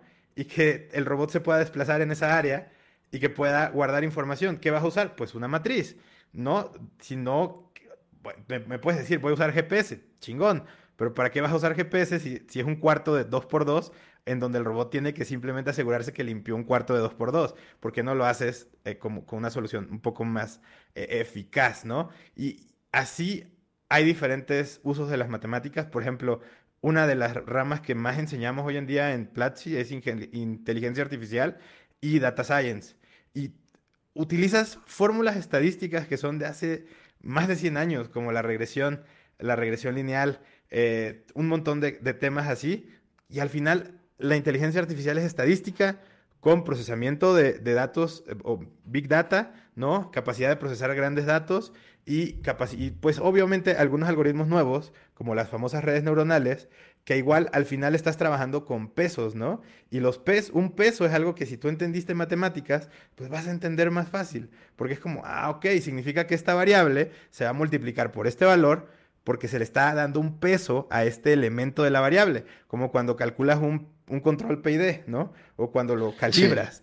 Y, y, bueno, el, el mundo sigue necesitando las matemáticas, te puedes ir al camino de, chido, las matemáticas son un chiste, o puedes sacarle el provecho a las matemáticas y ahí de nuevo hay una ventaja competitiva, ¿no? Si, si, si tú aprendiste tus matemáticas en tu ingeniería, ¿no? Es como si te comiste las verduras, este, que, que puede que no le gusten a todas y a todos, pero sirven al final. Eh, velos como una navaja de herramientas, no lo veas como, como eh, algo que te debes de memorizar, solamente ve entendiendo, ah, ok, esto me sirve para esto, esto me sirve para esto otro, y, chidísimo, ¿no? O sea, créeme que vas a ver las matemáticas diferentes, a mí me gustan, este, yo no, nunca fui así un, genio en eso, para nada, pero entendía, ¿no? Como, ah, ok, esto, esto me, me dice tal cosa, ¿no? O esto se puede usar así, y ya, eso, eso es todo. Muy bien, miran, eh, Rafael Figueroa, aquí también eh, te manda a saludar. Ah, profe Rafa, saludos. El, profe Rangel también aquí nos acompaña, Arturo Rangel, Víctor Facundo. Eh, Landa, el jefe. Landa, sí, sí, jefe de carrera. No, aquí está toda la banda. Qué no, muchísimas gracias por, por acompañarnos aquí. Sí. Por venir a la fiesta, aquí les traje a, Ricardo, si hace rato que no lo veían, pues aquí, aquí está con ustedes. Eh, ¿Qué más? Bueno, ¿qué tan importante es la ortografía, gramática y redacción en la ingeniería? Uf, bien importante también, ¿no? Que, que yo he, o sea, como ¿Qué, pasa cuando quieres? Eres una persona que hace desarrollo de software, ¿no? Te, estás todo el tiempo programando microcontroladores y eres una chingona en eso. Bueno, cool. Pero de repente, ¿qué pasa cuando la empresa te pide un reporte, ¿no? Y, y tienes que redactar ahí algo. Bueno, si tienes buena ortografía vas a quedar mucho mejor parado porque generalmente las personas que están en estas posiciones de ser managers, de ser directivos, valoran la ortografía. Y, me parece correcto, ¿no? La, la ortografía, o sea, como tienes que escribir bien, no, no manches, no, no, no. Y, y ya, o sea, como te va a ayudar a crecer si a lo mejor quieres pasar a cuestiones más administrativas que a lo mejor te llama la atención, ¿no? Como en vez de estar programando y crecer como un programador o una programadora, quieres crecer como un director o como un, como un manager, bueno, pues tienes que saber comunicarte. Y, aquí yo voy a medio salirme de la pregunta porque tú decías la ortografía y la gramática, pero la, buena comunicación, Inge, es clave en un profesional, ¿no? Como ser asertivos, tener buena inteligencia emocional. Luego me ha tocado trabajar como con ingenieras, ingenieros que, que no tienen esa capacidad de recibir feedback, por ejemplo, que no tienen esa capacidad de ser empáticos y, y son genias, ¿no? O genios en lo que hacen, pero es como, bueno, chido, pero si te vas a poner a pelear todo el tiempo porque tienes la razón y no vas a recibir una sola crítica, bueno, no manches, ahí tienes otro problema y tu problema no es técnico y es una tristeza porque eres un gran perfil, pero chao, porque eres tóxico, ¿no? Como no, no sabes comunicar, eh, crees que siempre tienes la razón o simplemente saludo de nuevo, Lige Rangel, yo igual. y es como no, aprende a comunicarte, aprende, comunicarte significa saber qué decir, ¿no? Como ser empático, entender, leer, poner atención, no ir a, los madrazos directamente todo el tiempo, ¿no? Este, como, pero también no permitir que te hablen mal, no permitir que te hablen como que, que sean pedantes o que sean eh, como que te falten al respeto en el trabajo, saber poner límites y simplemente como saber qué decir, cómo decirlo, cuándo decirlo y, el cómo decirlo es que escribo, pero también que se escriba bien, ¿no? Como la ortografía. Entonces, sí, para mí eso es, es clave, ¿no? Si, ¿no? si no te esfuerzas por eso, échale ganitas ahí. Sí, es un problema y, lo he mencionado muchas veces. Pues todo el mundo se cree Doctor House, ¿no? Y nadie quiere al Doctor House en su trabajo. O sea, Tú no quieres una persona así por más genio, por más lo que sea, nadie lo quiere así. Entonces, ni, ni a Sheldon Cooper, ni al Dr. House, ni a ese tipo de personas, nadie las quiere. Yo creo que ese es buen momento para que sepan que tienen que ser más empáticos, más... Eh, a veces no es aguantar carrilla, ¿no? A veces es, entender que no puedes pelear por todo y hay momentos para, para pelear por las cosas. O sea, no es dejarse, pero hay que escoger las batallas en, cierto momento para, pues para evitar problemas y para, para poder avanzar. Aquí el chiste no es pelear por todo, sino saber cómo, cómo avanzar en, pues en lo profesional al final del día. Mira, nuestra siguiente pregunta es, ¿qué tan importantes son los idiomas en la ingeniería? Uf, 100%, o sea, seamos realistas, ¿no? la situación laboral puede ser complicada en nuestras ramas o en cualquier rama y ¿Qué, puesto quieres? El, el, puesto de la persona que hace un trabajo más, más mecánico todo el tiempo o el puesto de la persona que puede comunicarse con los equipos de otro, de otro país, con, los jefes de la compañía y, y, puede subir puestos, ¿no? Y puede ganar más dinero. Es tan simple como eso. O sea, que, güey, si ya aprendiste a programar, aprende inglés, ¿no? Y eso se lo digo porque conozco nuestra audiencia. Tengo, tengo amigos de, así cercanísimos que no le han dedicado ese tiempo al inglés y es gente que está bien, ¿no? Chido, que la programan muy bien y todo, pero pues sí, o sea, si tú cambiaras de empresa a una en donde te piden inglés porque hablan inglés, pues te van a pagar en dólares, estarías el doble de bien o el triple de bien. A mí, por ejemplo, mi, yo empecé en Platzi traduciendo contenido técnico, o sea, yo, yo me vine aquí a traducir cursos que grababan ellos en inglés, técnicos de desarrollo, a español. Y por saber inglés y saber programar, fui un fit para, o sea, fui el, perfil que ellos buscaban. A los cuatro meses me tocó cambiar de rol porque nos, dimos cuenta que traducir es complejo, ¿no? En, cuestiones de escala y de cantidades que se pueden hacer, es un trabajo bien, que consume un montón de tiempo, ¿no? Traducirte un curso de, de seis horas, tres meses de trabajo, y es como, uff, hay que pensarlo, ¿no? Y ya, pero pues es una empresa que no contrataba gente si no sabías inglés. Entonces, así de fácil, ¿no? Una puerta cerrada y, ¿qué prefieres, no? somos ingenieras, ingenieros, entonces es simple cuestión de, probabilidad, ¿no? Como tienes, mm, el, mundo hoy en día, con, hay, hay que ser positivos, la pandemia está terrible, pero muchas empresas se volvieron remotas y ahora es mucho más fácil que te acepten, ¿no? Eh, hay empresas que se dedican solamente a que te puedan contratar en tu país y ¿qué prefieres, no? Tener la posibilidad de aplicar a, 100 empresas en México que hacen lo que tú, tú sabes o tener la posibilidad de aplicar a 10.000 empresas porque sabes inglés y porque te comunicas bien en inglés. Entonces, ahí está la cosa. Y aprendan inglés, ¿no? Ya aprender cualquier otro lenguaje es vanidad, es mi opinión, a menos que tengas una meta muy específica como, no sé, irte a trabajar a Audi en Alemania o en alguna de las empresas de automatización. Bueno, aprende inglés y aprende alemán, te va a ir bien. Y, pero pues no, no, no, no, o sea, aprende inglés 100% y, y eso es clave, ¿no? Es, es casi tan importante como lo que sabes hacer técnicamente hoy en día. Sí, sí, sí, y ahí yo les diría que si saben, si no saben inglés y son muy buenos programadores, lo único que les va a pasar es que los van a padrotear. O sea, va a, llegar alguien que sí sepa hablar el idioma, que no sepa programar tan bien, que te contrate a ti por un sueldo muchísimo menor y que venda, tu trabajo muchísimo más caro. O sea, si, si eres bueno programando, pero no sabes otros idiomas, lo que va a pasar es que te van a padrotear y te van a explotar. eso es todo. Va a ganar bien, pero va a ganar bien también la persona que, está simplemente haciendo ahí el, ajuste. Sí, total. Buen, buen sí, Sí, sí. Un saludo para Miguel Torres, aquí nos acompaña también. Saludos, Miguel. Qué chido que andes por acá. Y vamos a la siguiente. ¿Qué lenguaje o lenguajes de programación recomiendas aprender? Ya dijiste algunos, pero bueno, vamos a mencionarlos de nuevo lo mismo, ¿no? Los lenguajes son, es, esta sudadera, ¿no? Como, y existen 20 colores. Y hay un color para cada ocasión. No, no, no va tan bien la analogía. es, una herramienta, ¿no? Cada lenguaje es una herramienta de, una caja de herramientas. Hay martillos, hay desarmadores, hay taladros, hay sierras, eh, no sé, pulidoras.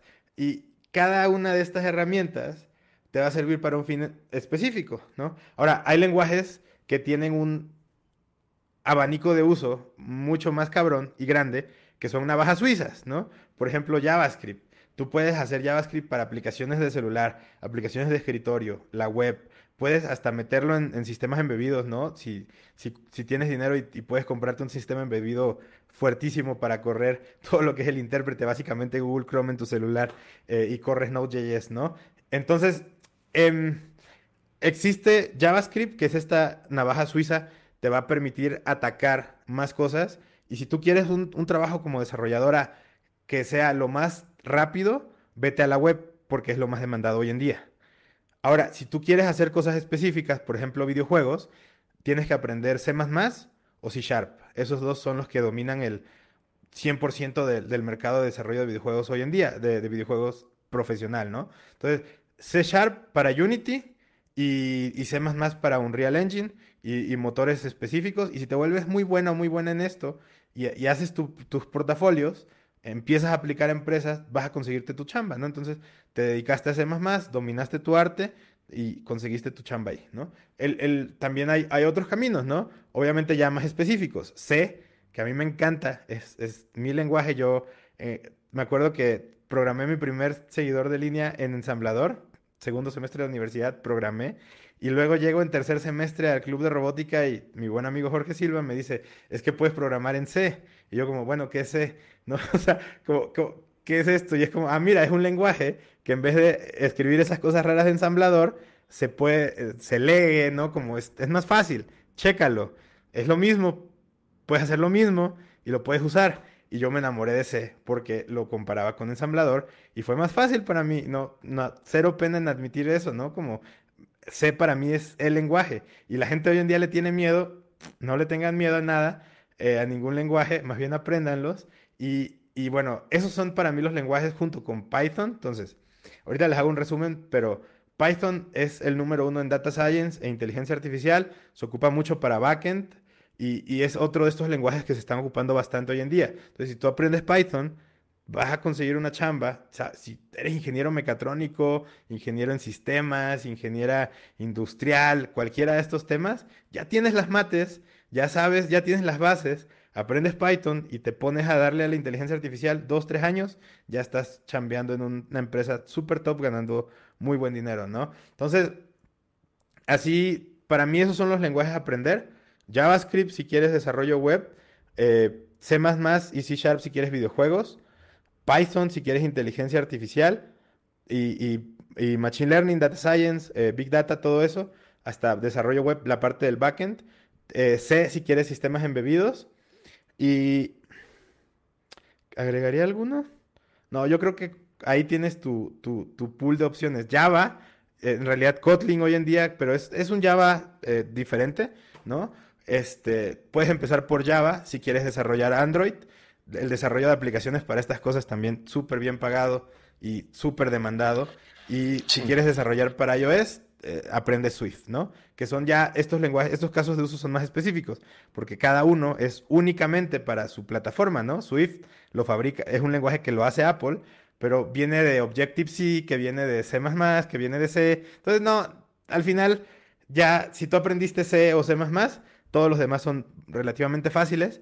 Este, y si no sabes ningún lenguaje, empieza por el que quieras, ¿no? Como dijo el Inge, busque ese trabajo que tú quieres y checa qué te piden, ¿no? Es, es eso. Sí, perfecto. Yo creo que... tan larga. no, no, no. Eh, eh, mira, aquí lo importante es que cuando un chavo este, se atraviese y le caiga este video en, en YouTube, mm. pues le sirva de algo, porque tú sabes y tú estuviste en algún momento en esta situación en la que pues no sabes, o sea, si yo quiero aprender, díganme qué aprendo y pues nadie te dice, ¿no? Cada quien te va a decir mm. lo que le pega su gana y pues eso está mal. Ya con experiencia, con la experiencia que tú tienes, pues ya les puedes decir esto, o sea, quieres esto, aprende esto. Ya si no te hacen caso, pues ya es su culpa, ¿no? Pero este, ya, ya se les dio la, información. Nuestra siguiente, adelante, adelante. Son, son sabores de, de un refresco, son diferentes platos en un menú y cada uno sirve para una cosa, ¿no? Entonces, no, no se preocupen por el lenguaje, aprendan a programar, ese sería mi, o sea, tú aprende a programar como puedas y ya luego vamos viendo. sí, sí, sí, que empiecen por alguno y ya de ahí que, agarren camino, ¿no? Mira, como ingeniero, ¿cuál es el trabajo de tus sueños? Wow, qué pregunta. Para mí el trabajo de mis sueños es estar sentado, este, en aire acondicionado si hace calor, por supuesto. Siempre lo tuve claro, ¿no? Como mis papás me decían, te trata de entrar a Pemex, a, las, a la industria, tal cosa. Yo, no, no, no, no. No, no, no, no, no. Eso no es para mí. Yo sé que lo mío es una componente. Entonces, ahí vamos. Eh, y estoy trabajando en un videojuego mío, ¿no? Que, que ojalá ya está pagado por alguna empresa y yo simplemente me dedico a avanzar el videojuego, ¿no? Sí. Este, yo creo que ese sería uno de mis trabajos, de mis sueños. Y y otro trabajo de mis sueños, por lo mucho que me gustó, todo el tema de programar microcontroladores, sería como poder estar haciendo simplemente prototipos y o proyectos de, ah, ok, necesitamos un, un, un hub para automatizar casas, o necesitamos el firmware para una nueva rumba, o necesitamos tal cosa. Eso me gustaría también mucho. Em, y por supuesto, otro sería simplemente dar clases ¿no? De, de, lo que a mí me gusta, tener estudiantes que de verdad tienen la pasión y ya, ¿no? Eso serían las cosas que a mí, que a mí, a mí me van. Pues fíjate que eso de los videojuegos es, digo, tú lo sabes, es muy interesante porque mm. técnicamente no necesitas que una empresa te lo pague. Lo subes al Google Play y si tienes suerte, si realmente este se hizo bien, pues solito se, solito se mantiene, ¿no? Sí, No, total, total. Pero e, esos dos años que te toma hacer un videojuego si estás solo, esos dos años son los donde sería ahí como lo chido. Lo, difícil, ¿no? Sí, sí, sí. sí. seguro se puede, seguro se puede. Sí, yo sé que sí. Lo han logrado, ¿no? En México hay estudios que han publicado tres personas y sale su juego en PlayStation, Nintendo Switch, Xbox. Ya esa gente la, la rompió, ¿no? si quieren aprender a hacer videojuegos, tomen mis cursos. pues sí, a, fuerzas, ¿no? Eh, nuestra penúltima pregunta. Venga. Como empleador, ¿qué es lo que buscas en, una persona? ¿Cuál es el perfil que sabes que funciona mejor para la industria, tu, industria? Me encanta. Yo, cuando, como en, temas de si voy a contratar algún perfil técnico y, la, para mi, mi equipo de trabajo, yo necesito que esta persona sea proactiva, no, sea independiente, tenga esto que en inglés se llama accountability, ¿no? Que, significa que si te entrego un proyecto, tú me vas a terminar este proyecto y, si se está descarrilando el proyecto, tú te vas a salir y vas a meter el, proyecto otra vez en, camino, ¿no? O tu tarea, tu labor, tu, entregable, ¿no? Si, o sea, así sea un, un, un, video. Ah, bueno, tú vas a entregarme ese video. Y, y si el video no lo ibas a grabar tú y el video lo iba a grabar otra persona, bueno, te vas a asegurar de que esa persona tiene todo lo que se necesita para grabar y que va a pasar. Entonces yo busco eso, busco accountability, yo, yo busco experiencia. Y esto es fuerte, Inge, porque la gente dice, pero ¿cómo voy a conseguir un trabajo si piden tres años de experiencia? Pues, ¿qué estás haciendo ahorita? O sea, tú ahorita, cinco años antes de que te gradúes, puedes empezar a programar Dos años antes de que te gradúes puedes empezar a programar, un año antes, ¿sabes? Entonces, haz tu portafolio, demuestra que tienes experiencia haciendo algo, ¿no? No les pido experiencia en, lo que yo los necesito, porque eso es algo único a mi empresa y a mi equipo, pero sí les pido como experiencia haciendo cosas, trabajando en equipo, demostrable, y, los concursos de robótica, por ejemplo, son esa experiencia en algunos casos, y, se vale, ¿no? Que, que lo pongan, este, pero hay más, ¿no? Hice un proyecto de desarrollamos tal software en mi equipo, desarrollamos tal prototipo en mi equipo, eh, este, y, así, ¿no? Entonces es como, ahí tienes tu experiencia, yo pido experiencia hoy en día, este, necesito gente que haya demostrado que sabe trabajar con otras personas, necesito gente que tenga accountability y les mando una prueba técnica, que significa que van a poder con lo que yo necesito del proyecto, pero creo que estos tres elementos eh, y también cómo se expresa y cómo se comunica esa persona son claves en, una contratación para mí. Este, y, bueno, igual yo no soy el mero jefe, así que todavía esa persona va a tener un escaloncito más y, tiene que saber venderse, ¿no? Que ese es el, el, consejo ya. Eso yo no lo pido, pero si tú no te sabes vender e hiciste cosas maravillosas, pero no las vendes como las cosas geniales que son, pues tampoco sirve, ¿no? sí, así es al Inge Víctor que dice, recuerdo cuando se dormía en mi asiento y en mi oficina. Sí, muchas noches en la escuela. Nerds. Eh, éramos nerds totales, ¿no? Sí, no, pues qué, bueno que, qué bueno y felicidades a todos los profes que te están acompañando, ¿no? Eso habla de que pues es hay cierto orgullo que, te ven aquí pues triunfando. Sí, sí, sí, yo creo que es, muy, muy bueno. mira, nuestra siguiente pregunta es, ¿en algún momento te has detenido y pensado qué bueno que estudié esta carrera? Sí, total. No, o sea, sí, sí, sí. Yo, a ver, yo iba, yo iba a terminar como detrás de una compu haciendo algo de esto, como, pero no a este punto, ¿sabes? Si yo no hubiera estudiado ingeniería mecatrónica en el ITESCO, em, muchas de las cosas que a mí me pasaron, si yo no hubiera conocido a las personas que conocí, tanto compañeros, compañeras, que me enseñaron cosas únicas, como profes, personas que me ayudaron en todo el camino, bueno, yo simple y sencillamente no estaría aquí, ¿no? Es, es una serie de pasos, eh, es, una suerte, ¿no? Que, uno tiene de elegir, de tomar las decisiones que toma, ¿no? Primero, si mis papás no me hubieran apoyado en estudiar lo que yo quise, eh, no me hubieran metido a aprender inglés o, comentado eso, si no me hubieran comprado una compu como a los 10 años, que súper afortunado porque la necesitaban para el trabajo, lo que sea, pero ahí estabas, este, y te vuelves esta, esta persona, ¿no? Luego tienes la fortuna de tener internet, luego tienes la fortuna de que te gustó algo, y a mí me gustaban los videojuegos, y, me gustó eso. Y luego elegí esta escuela y tengo la suerte de que me invitan en tercer semestre a un club de robótica. yo no sé si yo me hubiera metido por mi cuenta en ese momento, ¿sabes? Entonces me invitan y, y toda esta suerte, pero obviamente es una suerte que se mezcla con preparación, ¿no? A mí también me invitaron porque me vieron cierto potencial. En, en, el semestre previo yo me había metido a un concurso con unos amigos y habíamos sacado un prototipo. Entonces, obviamente las personas ahí vieron, ¿no? Como, ah, pues ese güey estuvo en ese concurso y ese robot fue una porquería, pero estuve ahí. Entonces, ¿sabes? Es, es esta combinación de las decisiones que tomas, la preparación que tienes y, y la suerte, hay que ser realistas, ¿no? Que, que tienes y, y, es maximizar esas oportunidades, ¿no? Es, ese primer concurso al que fuimos fue en el TEC de Monterrey y si no hubiéramos quedado en segundo lugar en ese concurso, a lo mejor no nos apoyaban para un segundo concurso, ¿no? O para un tercero, para un cuarto. Entonces, es, hay que ser realistas, ¿no? Cualquier persona que está viendo esto, Inge, o oyendo esto en Spotify, YouTube, ya tiene la suerte de tener internet. Y esa suerte de tener una computadora y o un celular internet, tienes todo el mundo abierto a aprender lo que quieras. Ahora, ¿qué vas a hacer tú?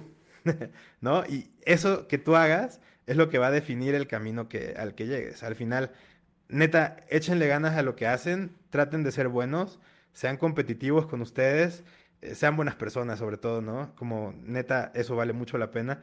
El, yo sí creo, no, no, no soy religioso, pero creo en el karma y, y en todo esto, entonces eso. Perfecto, Inge, así como dicen, eh, hay que prepararse en lo que llega la buena suerte, ¿no? Mm. Suena cliché, pero es que esa suerte, Inge, ya la tienen los que están viéndonos, ¿no?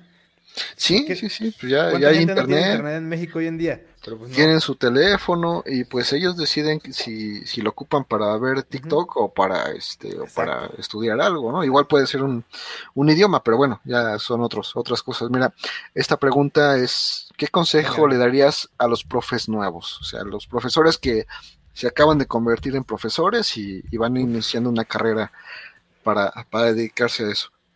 No, pues piensa en, piensa en el impacto, ¿no? Que vas a tener en tus estudiantes si, e, en lo que enseñas, ¿no? Como obviamente tú ya eres un profe, sabes enseñar, estás ahí por algo, este, eh, ahora pregúntate siempre qué vas a enseñar, por qué lo estás enseñando, no te quedes con darle la lección al estudiante, sino ve un poquitín más allá y siempre dile como, esto te va a servir para esto, eh, no como no es lo mismo que te enseñen, por ejemplo, cálculo diferencial, ¿no? Y, te aprendas y te memorices la, la, forma y el procedimiento, o que te enseñen cálculo integral y te memorices el procedimiento para integrar, ¿no? Y tienes ahí tu formulario y eres una chingona así en los despejes y en los pasos, ¿no? Las sustituciones, todo eso, pero nunca te dijeron en qué casos de uso las puedes usar, ¿no? porque ahí es donde entra la, ese bonus que uno como profe puede tener. Eh, prepara a la persona para lo que está ahí en la escuela, ¿no? Y al final todos yo creo que vamos a la universidad con la idea de después poder tener un trabajo, ¿no? Porque that's the way. Naces, estudias, trabajas y, te jubilas, ¿no? Eh, quizás tienes hijos, según tú. Y este, entonces, enséñale ese plus, ¿no? De en qué lo pueden aplicar y trata de despertar esa chispa en tu estudiante de, ah, o, sea que esto, como tiene un uso, tiene un sentido, para mí eso, eso sería un consejo así rápido, ¿no? Sí, lo mejor, ¿no? Este, son ecuaciones raras en que se ocupan y pues ya con eso, por lo menos el chavo se imagina que, lo va a hacer, ¿no? Es, es una de las cosas. Una fórmula que, o sea, las fórmulas están en Google. ¿Para? No necesito que te memorices eso. Existe Wolfram Alpha te resuelve las ecuaciones, pero vas a poder saber plantear una ecuación cuando lo necesites. Si tienes un trabajo así o si te ponen un reto así, bueno, pues ahí está, ¿no? Como vas a saber usar tus herramientas, chido. Es eso. Sí, sí, al final del día no es tan importante aprenderse la, las fórmulas, sino saber en, qué ocuparlas, ¿no? No, no tiene sentido este, tener las herramientas y saber cómo se llaman si no sabes ni cómo se ocupan, ¿no? ¿Sabes qué? Sobre todo, me acuerdo, o sea, una matriz de 4x4. Esa madre es tortura. Yo por suerte tenía una calculadora chida ahí que, hacía paro. Y aún así, era eso es tortura. Tortura. Pero chingón que sepas plantear la matriz y para qué te sirve. Y resolver una matriz, tenemos computadoras. Ya, ¿no? Como tenemos como cool que conociste el procedimiento, lo hiciste una vez, pero no, ¿para qué te evalúo si sabes resolver un 4x4? Mejor te evalúo que me sabes plantear el problema, ¿no? Que me sabes eh, plantear la matriz. Porque si no planteas bien la matriz, ahí estás mal, ¿no? no que es ahí falló la ingeniería. Si no sabes eh, cómo resolver la 4x4, bueno, la neta, una suma, una, un, un cálculo ahí, ¿no? Ya valió chetos todo. Entonces, es, en mi opinión, que los profes seamos más prácticos, em, que, nos, que los profes busquemos enseñar estas habilidades para el trabajo a nuestros estudiantes, que, que, nunca olvidemos ese norte de que al final un estudiante que está en la universidad lo que quiere es chambear, ¿no? Y, y si quiere llegar más allá, que no los limites, ¿no? Entonces yo, yo me acuerdo de una profa que yo le hice una pregunta un día y me dice, para mañana tráeme la demostración, ¿no? La, la, la, la profe Yebra de, de, matemáticas.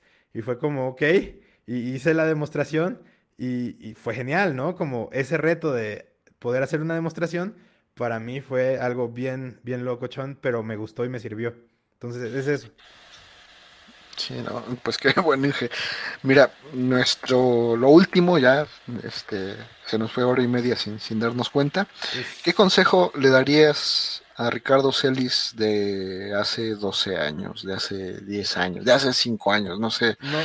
Que tú recuerdes un punto en, en, tu vida en el que andabas disperso, perdido en el mundo, ese, ese momento en el que dijiste, no sé qué hacer, y tú sabes que ya por historia algo pasó y sí supiste qué hacer, pero ¿qué consejo te darías en ese momento? Eh, aquí sí, o sea, yo, yo soy una persona con un mindset de ingeniero, así como en el ADN muy cabrón. Esta es mi manera de decir, siempre busco el camino más corto para resolver algo, ¿no? O la forma en donde voy a gastar menos recurso energético eh, fundamental, ¿no? entonces, yo eh, pequé de ser muy perezoso en algunas cosas, ¿no? Y, y, si bien uno dice, no, pues es que sí, o sea, un ingeniero, ¿no? Que resolver problemas, no, no, that's, eso es popo, ¿no? Como, no seas perezoso, ese es un consejo que le daría, no, no, no, no, no seas esta persona que deja las cosas un poquito para lo último, ¿no? Y disciplina sobre todo, ese sería lo que yo le diría al Celis de hace 10 años, sé más disciplinado, en, este te va a ayudar, ¿no? Entonces, como, ¿qué, qué tan lejos hubieras llegado si en lugar de, no sé, ¿cómo, cómo decirlo? Porque tampoco se trata de que te quemes, de que te fastidies, pero quizás sí hay días que no hiciste absolutamente nada y pudiste ser esta persona que le dedicaba dos horas a algo todos los días, ¿no? Como si, con, con disciplina. Y, cuando yo estoy ya de este lado, ¿no? De un lado donde tienes un trabajo, tienes deadlines, tienes proyectos. Yo, he sido profesor, he sido director de cursos. Ahorita te digo, soy el director de la facultad entera de, Computer Science, el, el, decano. Y es como, cuando tú estás contratado con una empresa, tú, si te dicen, vas a grabar tales cursos o necesitamos tales contenidos, tienes que hacer que esos contenidos ocurran, ¿no? O si te dicen, tienes que, eh, necesitamos eh, tal pieza para el coche de Fórmula 1, tienes que ser capaz de diseñar esa pieza y esa pieza tiene que rendir bien. Y si tú te sientes desconcentrado, desconcentrado, no importa, porque es tu trabajo y tienes que ser capaz de encontrar la concentración, tienes que ser capaz de encontrar la capacidad de callar el mundo, los problemas de afuera y ver, o sea, ver ese monitor y ponerte a chingarle, ¿no? Y sacar ese proyecto que tienes que sacar. Entonces, a mí esa disciplina, Inge, no, yo, eh, de hecho, el, buen Inge Rangel, que es un mentor para mí, él una vez le dijo a, mi mamá como cuando le pidió algo de, como de cómo va, es como, no, muy bien, él es bueno, ¿no? Él, eh, es inteligente, pero es muy flojo.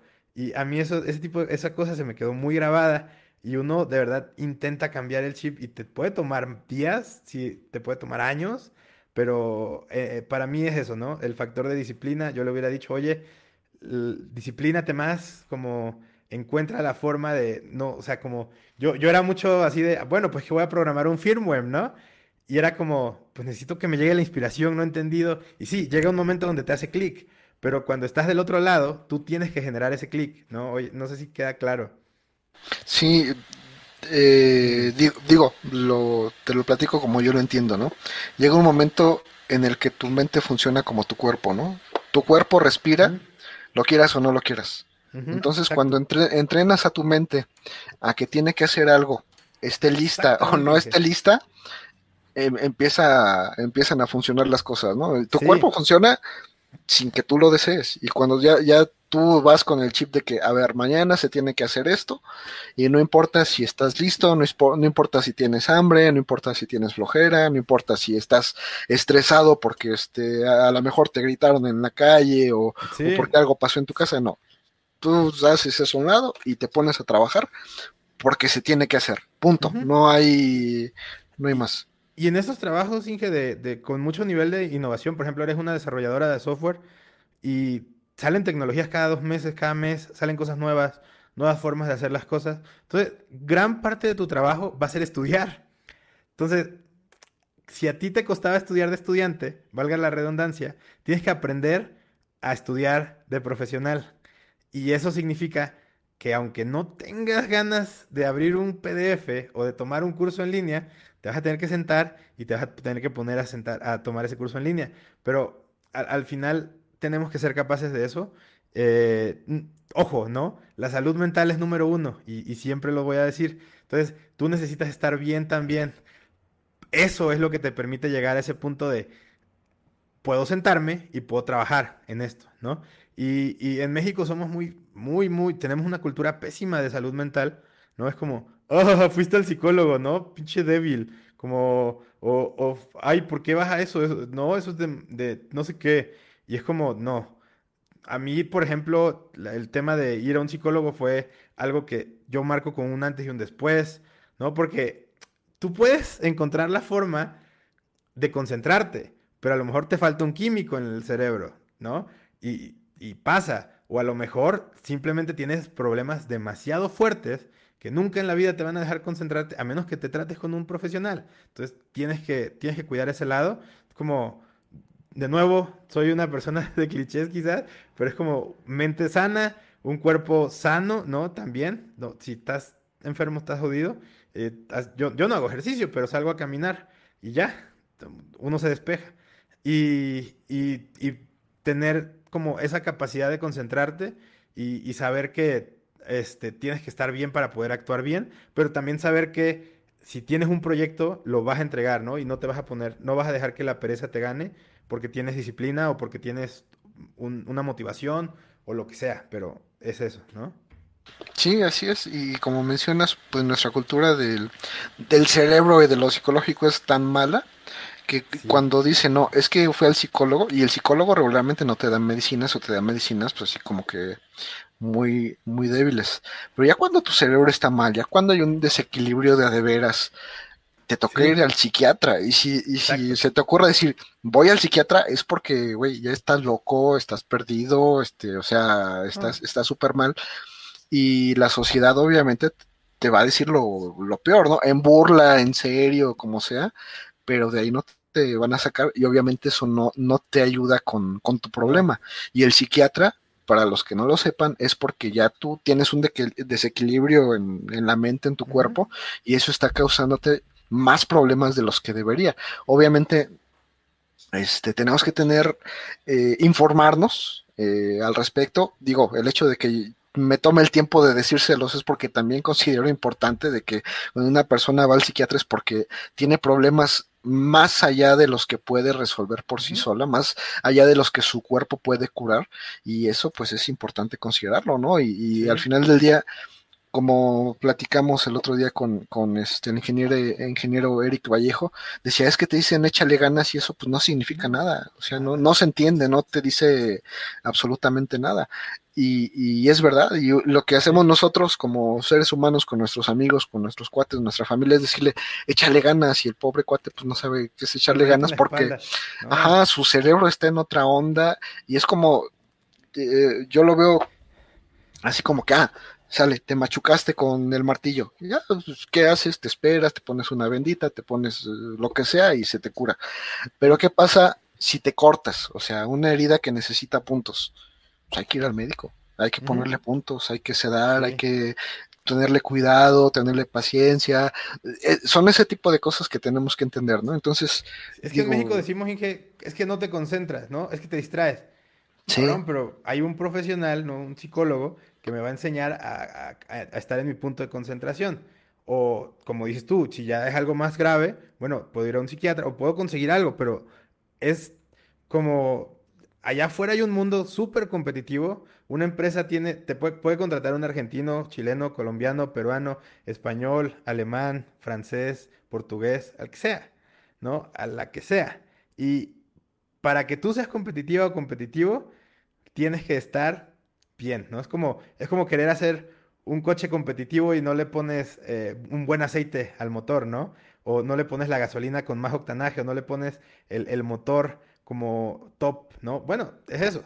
Somos estas máquinas, los humanos, quizás, quizás es mi punto de vista porque soy un ingeniero, pero neta, o sea, si, si te estás sintiendo triste y llevas cinco días sintiéndote triste, chécate, eh, este, como encuentra ayuda y, y es lo más sano, o vas a volverte esta persona que estando en un mal estado, se, sabe trabajar, ¿no? Eres una persona que es funcional, pero... Te conviertes en un bocho, ¿no?